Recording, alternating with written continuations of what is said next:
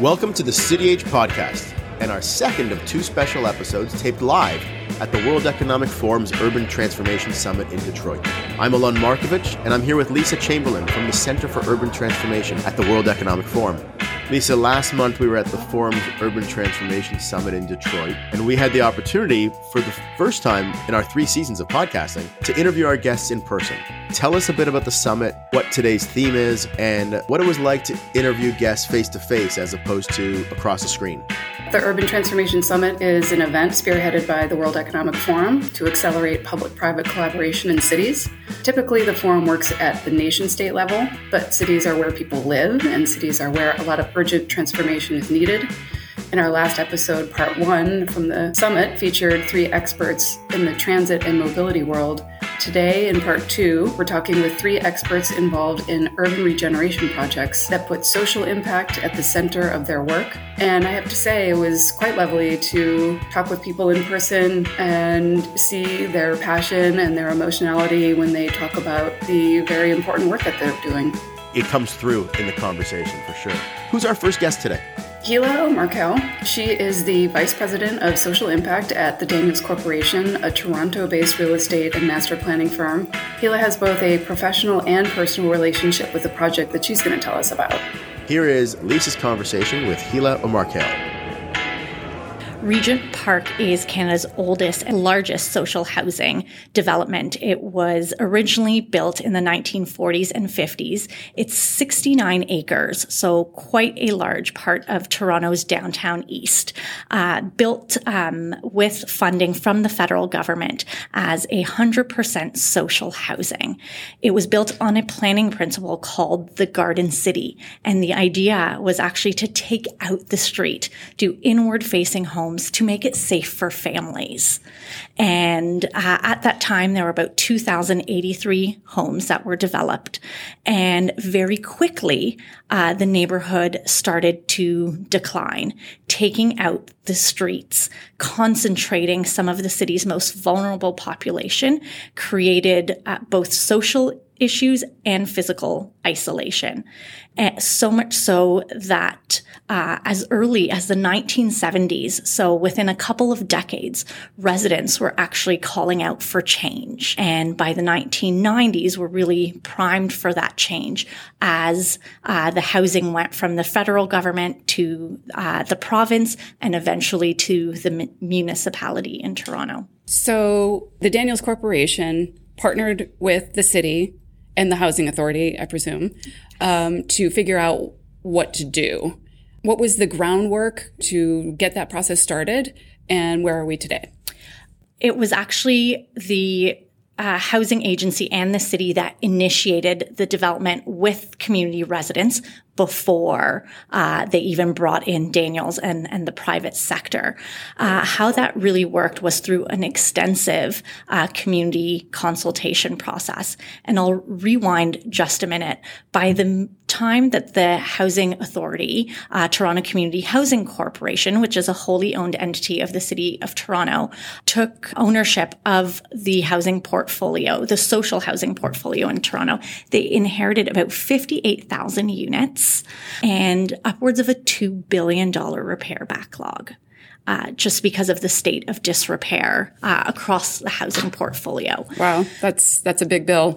Big bill, and of those fifty-eight thousand units, uh, just over two thousand of them were in Regent Park, and with sort of that uh, planning framework that was initially put in place, they effectively had a 69 acre land assembly. And so the idea was how does the public sector really unlock that density uh, and that land to address both uh, the economic and social issues that were coming uh, from the housing stock. And so they did a very extensive consultation with community residents, with some of the uh, community service organizations in the neighborhood to develop 12 guiding principles of the revitalization, as well as a social development plan uh, that would go hand in hand with the zoning bylaw that would see the neighborhood transformed from 100% social social housing to a mixed income, mixed use community.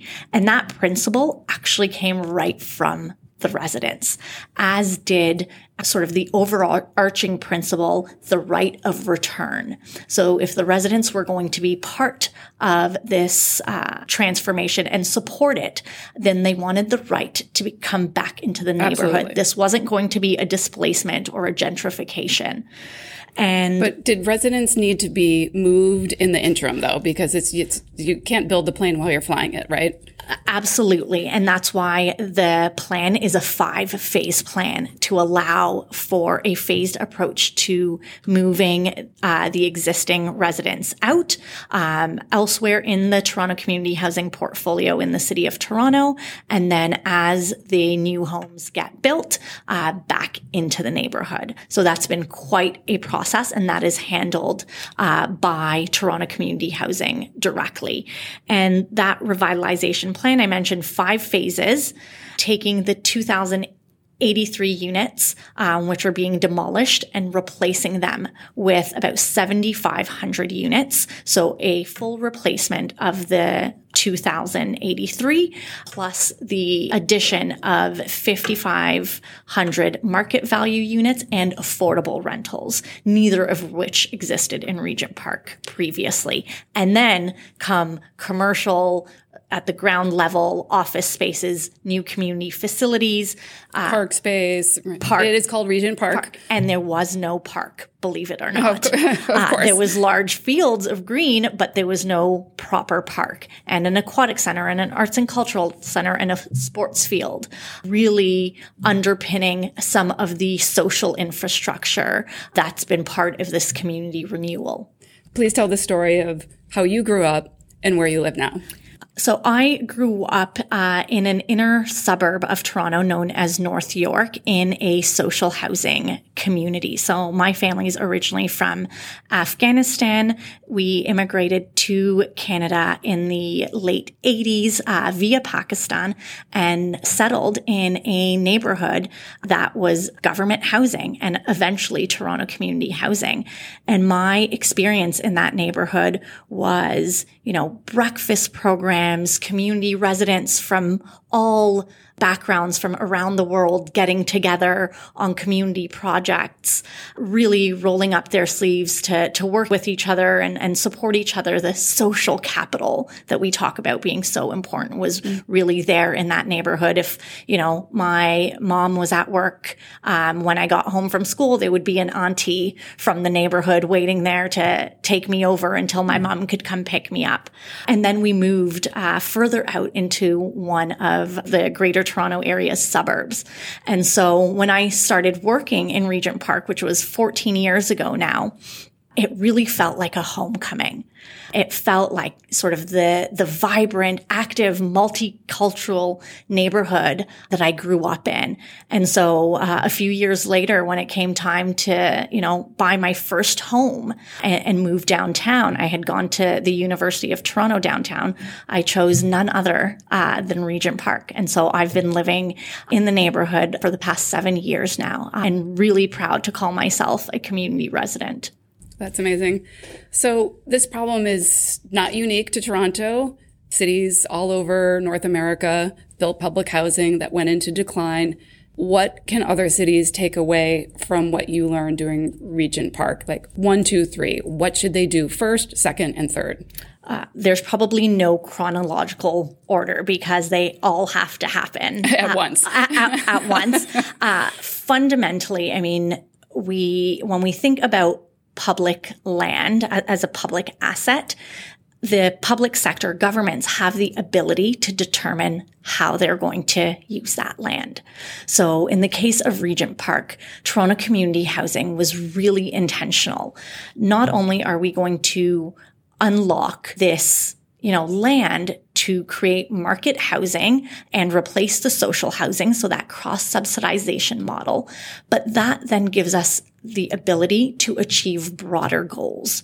So things like, uh, you know, requirements in our contract, uh, the private sector company to hire locally to engage in programs around training and not just an obligation for Daniels the builder, but to be passed down to our subcontractors and consultants and commercial tenants. So really maximizing the value that comes from a redevelopment, not just physically, but socially. We've, over the past 17 years that Daniels has been involved in Regent Park, we've looked at the revitalization as a platform and that platform to create jobs, to engage with artists, to nurture small businesses, to create connections between uh, tenants and homeowners, often from different uh, socioeconomic backgrounds. And we've really honed in on three organizing elements there. So I touched on the the partnership and then three organizing elements to really bring community together.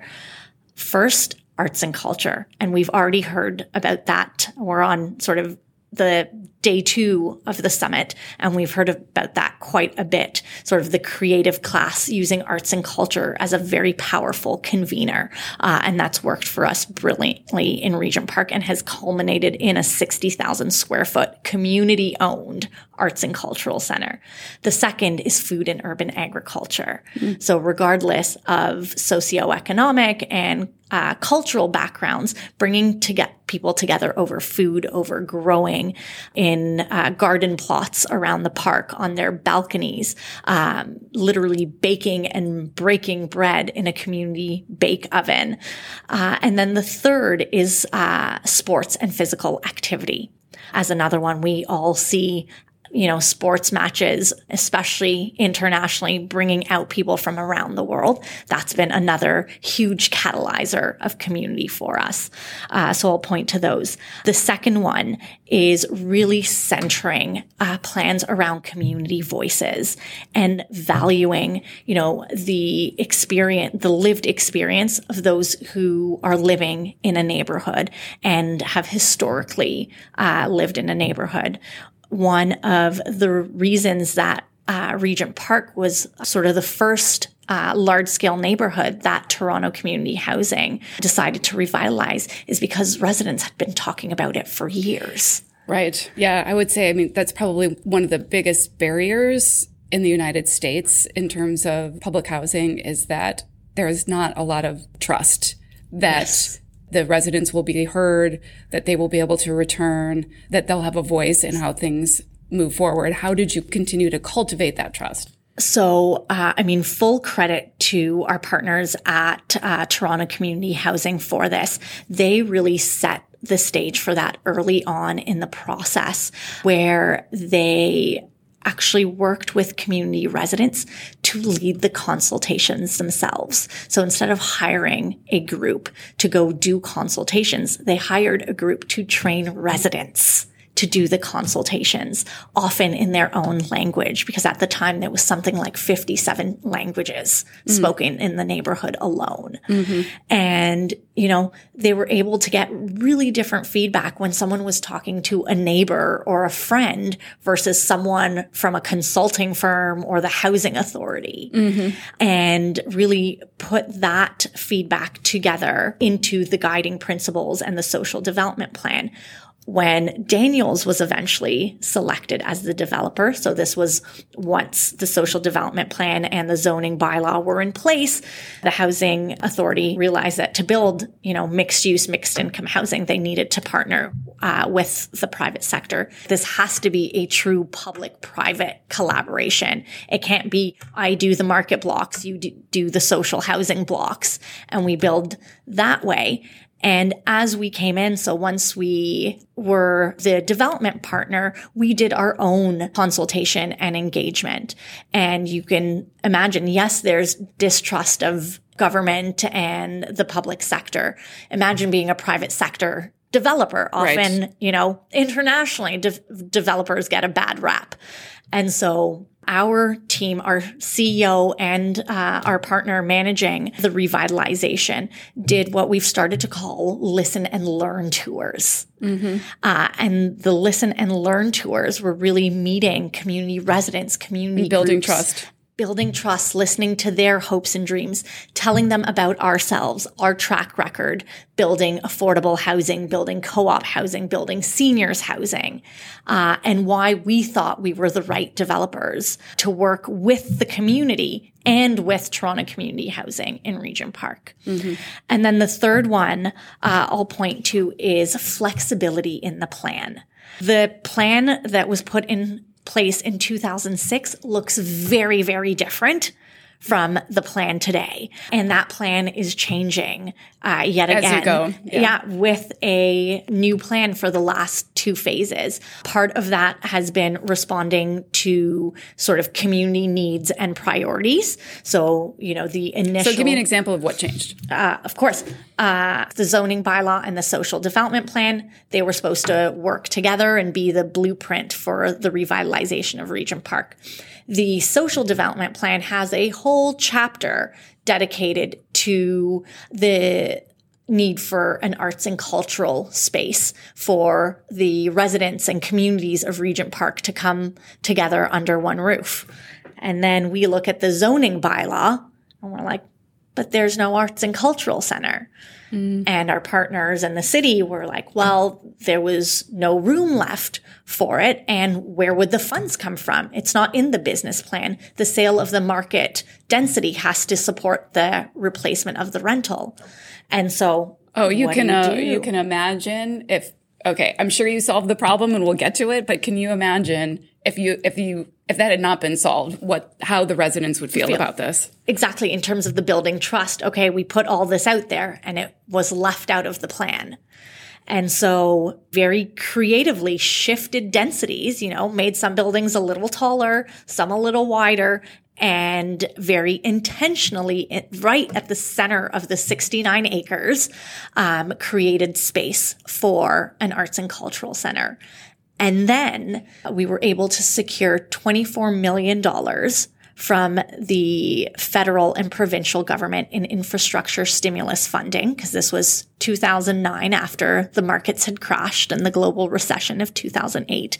And the uh, governments were looking to stimulate the economy and construction projects were one way. And that sort of seeded the start of this arts and cultural center.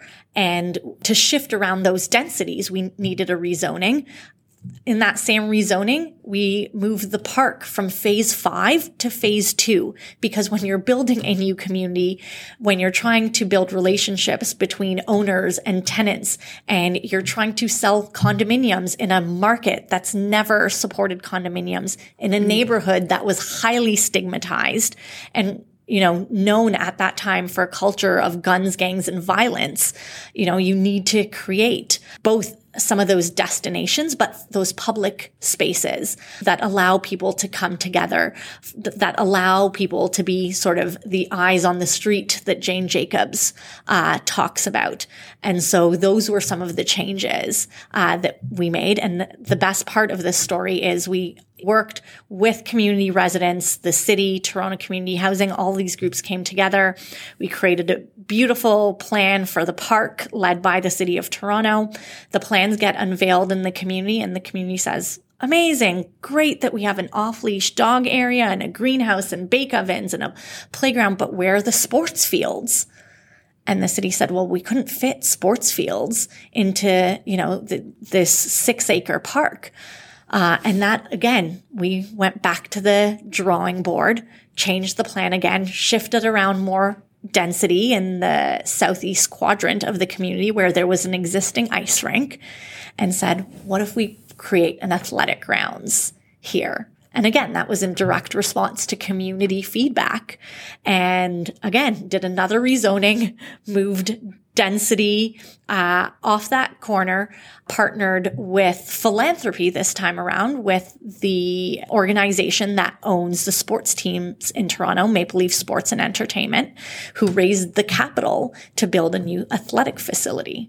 I'm fascinated by these stories of success where you can identify points along the way where it could have gone totally south, right? Yes. And it sounds like there were multiples of those. And I think that's probably true for a lot of successful projects. You really can go sideways at any moment with these things. You can. And often, I mean, we talk about uh, a lot of these successes. And that's very much not to paint a very rosy picture and say that it's been easy, easy peasy, yeah. easy peasy, and it's it's been all successful. There have definitely been several trials and tribulations uh, along the way. You know, I will point to the, the relocation uh, as one of those most difficult aspects of the revitalization, requiring people to leave their yeah. homes and their communities, watch them be demolished, you know, try to set up roots even temporarily in a new neighborhood where it might be far from, you know, the school your kids go to or your job or your place of worship. And then you don't know right. and it's, it's probably very difficult. You can't just move them all together to one other place. No. So they, they, get, they end up getting scattered. And even with a guarantee of return, you still have that interim situation that's very difficult. You do. And we've had moments where government changes and priorities shift. And the question is, uh oh, does the revitalization continue based on those priorities? And that creates a lot of uncertainty and concern in the neighborhood where folks are like, well, I've been moved out. I have this legal right. But if the project doesn't continue, what happens to me? And so a lot of our work has been working with all stakeholders to maintain as much sort of momentum as possible and, and a consistency of vision, um, which is something that's come up in, you know, today's discussions in the summit about how do you maintain that consistency when uh, you know there's a changing political landscape which in you know the united states and canada can, happens every four years or two years depending on the level of government uh, we're talking about. And so to me that's a real role for the private sector in these partnerships because often we have uh, the ability and the stability to be there for the long haul. And, and we know development takes time. And so we can create some of that consistency hand in hand with our public sector partners. Lisa, great chat. I, um, I look back on the summit, and as it so happened, the day after the summit, I was in Toronto and I drove right through Regent Park. And having heard your conversation, your interview with Heela, it was particularly impactful for me to drive through there and marvel at the development and how to imagine that this could have failed at any one point is so wonderful to see that it succeeded because it has transformed not just that part of the city of Toronto, but a much larger region there as well. Next up, Lisa spoke with Dr. Eloisa Klementich, President and CEO of Invest Atlanta, where she's particularly focused on downtown revitalization. Tell us a few of the things that you talked with the audience about today in terms of recovering Atlanta's downtown vibrancy in the post pandemic era. And tell me a little bit about the example that you used on the stage regarding what you think your secret ingredient is for downtown Atlanta today. I think what was so exciting about this morning's panel was the opportunity to one participate on a panel from different perspectives. So we had people from the federal government, people from, you know, a business that's actually on the ground, and then myself, which I kind of see myself very much on the ground, real time, having to deal with these challenges, or often I like to say opportunities. And so one of the things that we talked about was the need for data to help us make key decisions. I think will be important for us moving forward. And for us, to your specific question, I think in Atlanta, downtown currently has about a 40% vacancy rate on commercial. We need to attract people people need to come in to start to populate. So you're going to see us take active roles in taking old commercial buildings and turning them into housing. But what we actually think is our secret sauce will be our students. There are about 81,000 residents in downtown. There are 35,000 Georgia State students right downtown.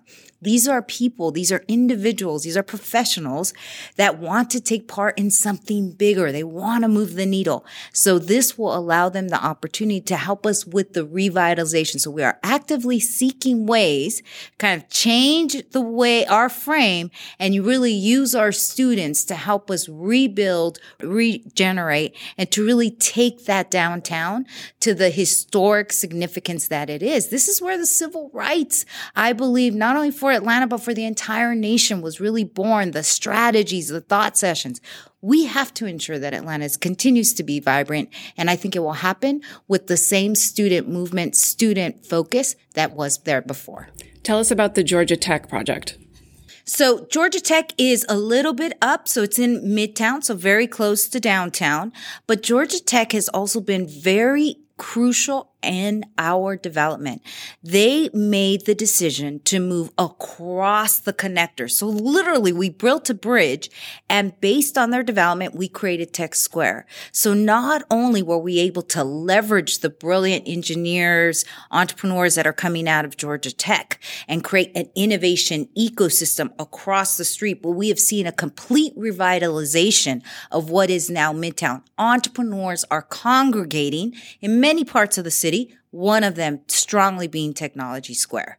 Then what they're going to do is we're going to go back across the connector to a science park. So what we've done here is leverage innovation, entrepreneurship, that education with the creative class, because we have the SCAD, and then you have the AUC Center schools. So talk about diversity, diverse creative innovation leads for tremendous opportunities for us to continue to grow. Because at the end of the day, if what my mayor and what the city would like to see is how do you make Atlanta a place for everyone and to drive equity is small business, small business ownership. It's a way to create wealth. So at the core, it's about creating wealth opportunities so that Atlantans can continue to benefit from all of this growth that they're seeing around them.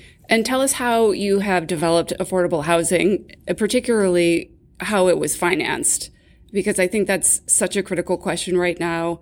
We do need more people. We need a lot more affordable housing pretty much everywhere. So please tell us how you did that. I think first and foremost, and we talked about it on the panel today, it starts with leadership. I know it sounds like, oh, leadership, but I'm not, I'm not kidding. I think having folks that are driving decision making at the top saying, this is a priority matters. So that's the first. The fact that we had a mayor and a philanthropic community saying we align and agree that affordable housing is important also mattered. So when you ask the question of financing, not only did the city continue to receive debt through bonding of $100 million for a new housing opportunity bond. But the philanthropic group came alongside and putting in an additional 200 million. So we have 300 million to really focus on driving that affordability. So one, it's creating and leveraging the government resources, but also finding partners. That's going to be important for us to move forward in terms of our affordable housing. And how many people, how many housing units were developed through that that amount of money? Well, we're in it today, um, and we're moving it forward. But the goal is twenty thousand units of affordable housing in eight years, and we're three years in, and we're about five thousand units. So we have fifteen thousand to go. And is this in the downtown core? Is it adjacent to downtown? It will focus throughout the city of Atlanta and it really will be where we can finance it and our projects. We're trying to be strategic, but this is where private and par- public partnerships happen because we're not developing. We're using these funds to fill the gap for our development community to come in. Now we have some developers, market rate developers that we're trying to come into their deals.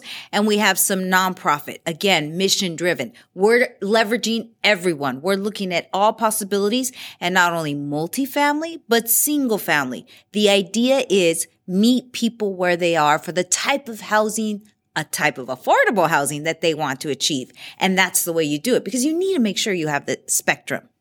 What do you think the federal government should be doing more of to help you do what you're doing? I would say the federal government has been key partners for us moving forward. They've helped us funding several, several of our affordable housing projects it's it's difficult. Having been at the federal government very much policy driven i would say is open up and allow us the opportunity for us to come in and do our work. Now i will tell you at the panel i thought there was an interesting discussion about you know the role that fannie mae played in growing single family units. Could there be a new type of fannie mae for multifamily I thought that was a revolutionary idea. I think that could really move the needle. Yes, we have HUD and yes, HUD invests in their affordable housing projects, but this would be much more than that. This could be open to the market and market could come in and use the Fannie Mae type because right now financing is very tight and it's very expensive. And I believe there's developers out there that have land and projects. They just don't have the financing.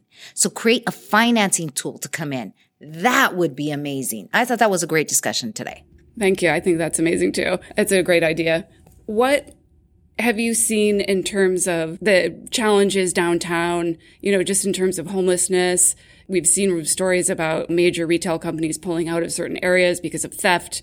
How is it going in downtown Atlanta? You know, it's interesting you said that, but obviously you're going to see a congregation or people coming to downtown because that's where a lot of the services are, are all downtown. So yes, Atlanta has an opportunity to handle, better handle how we um, handle our homeless population. And so the idea here is always housing first, but in that we have to figure out how we do that. And so we have a crazy idea that we're trying in Atlanta.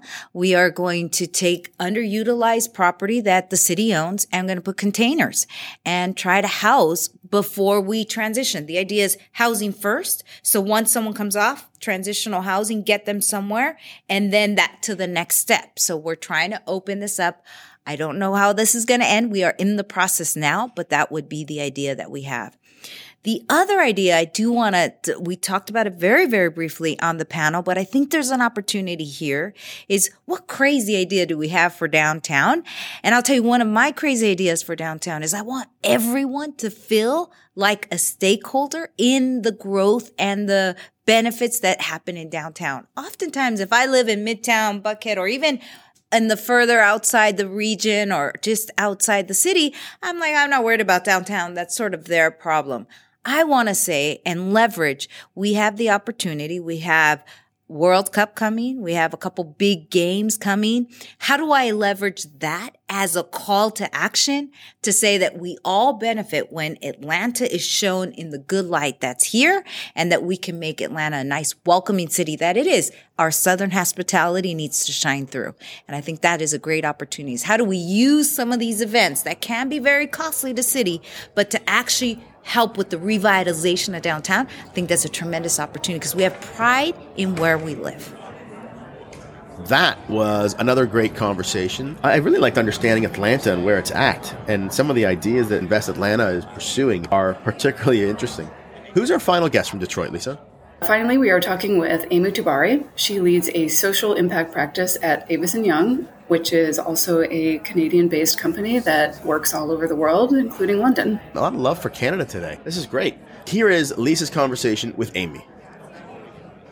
Tell me about the various elements that make up social impact. Yes, I think that what good looks like is different in different places.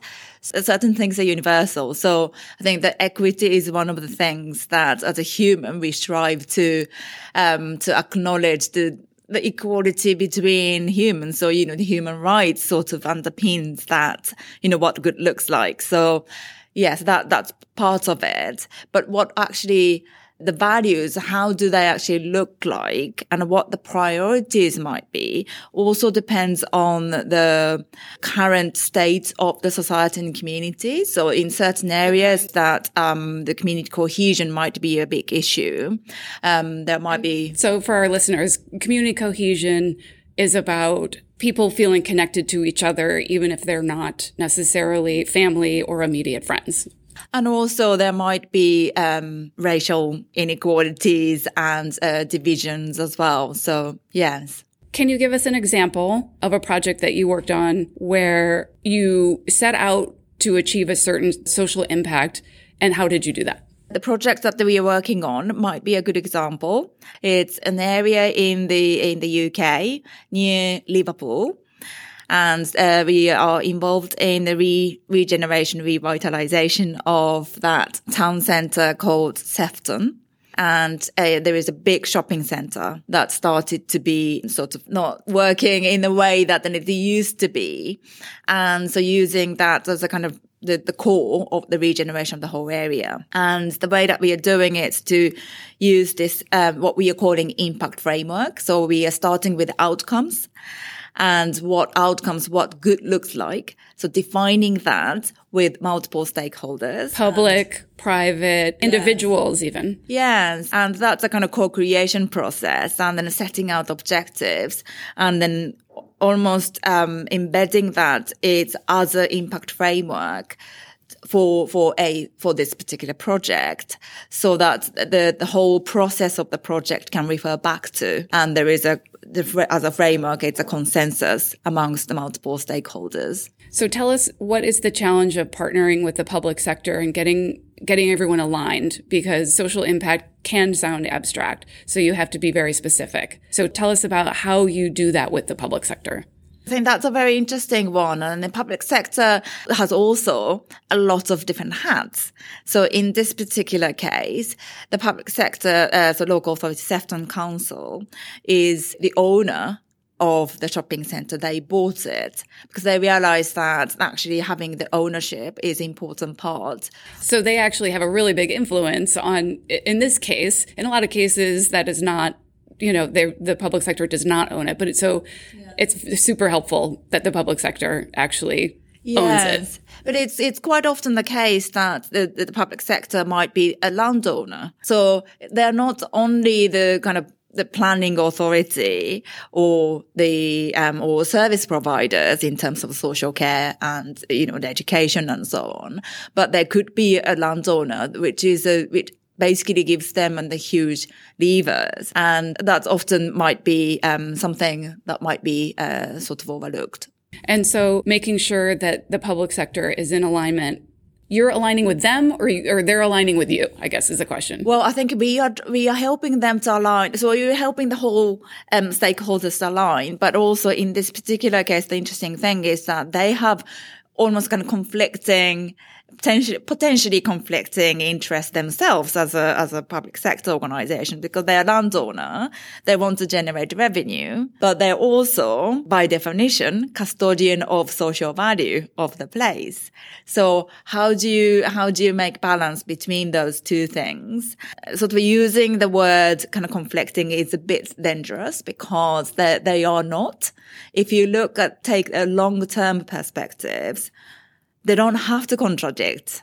You invest in creating a place and investing in, in, the community, providing community amenities so that people would come, creating a place and destinations, enabling people, enabling the community groups that creates a foundation and ultimately that any kind of commercial areas that would generate revenue will need destination and footfall and the, the community's sense of belonging and ownership of the place. So you're helping the public sector reconcile the short term versus the long term in some ways, right? The short term interest, of course, is to make back as much money as possible. However, with the public sector, they want longer term resilience and sustainability and, and a place that people are going to love and care for. And that requires investment. That's right. I think that's actually a good way of putting it. That one of the things that we are trying to do is to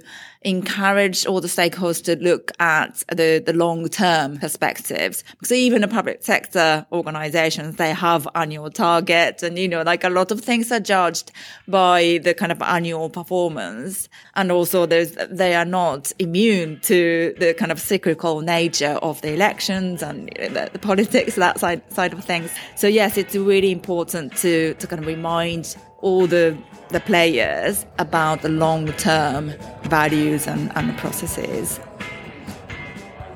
That's it for our interviews from Detroit and the World Economic Forum. Lisa, those six conversations between part one and part two that you had, I thought were fascinating in the, in the importance of what they covered. Was there something that you look back on and take away as kind of the key that bind them all together? Or was there something that you look back on that will stay with you for longer than the rest? Well, I guess I would say every single person is focused on social impact in one way or another. Some of them say it more explicitly than others, but ultimately, through those conversations, it becomes clear that they're not just trying to build something or put in some infrastructure, but to have multiple impacts, one of them being to improve people's lives. Lisa, thank you for bringing us into the summit, not just today and the last episode, but for bringing City Age into the summit. So much appreciated. We so enjoyed collaborating with the forum. And thank you for sharing your conversations with us. We'll be back in two weeks for more about the business of city building and our future events. So make sure to visit cityage.com, subscribe to our newsletter there, and follow us on LinkedIn. We'll see you soon.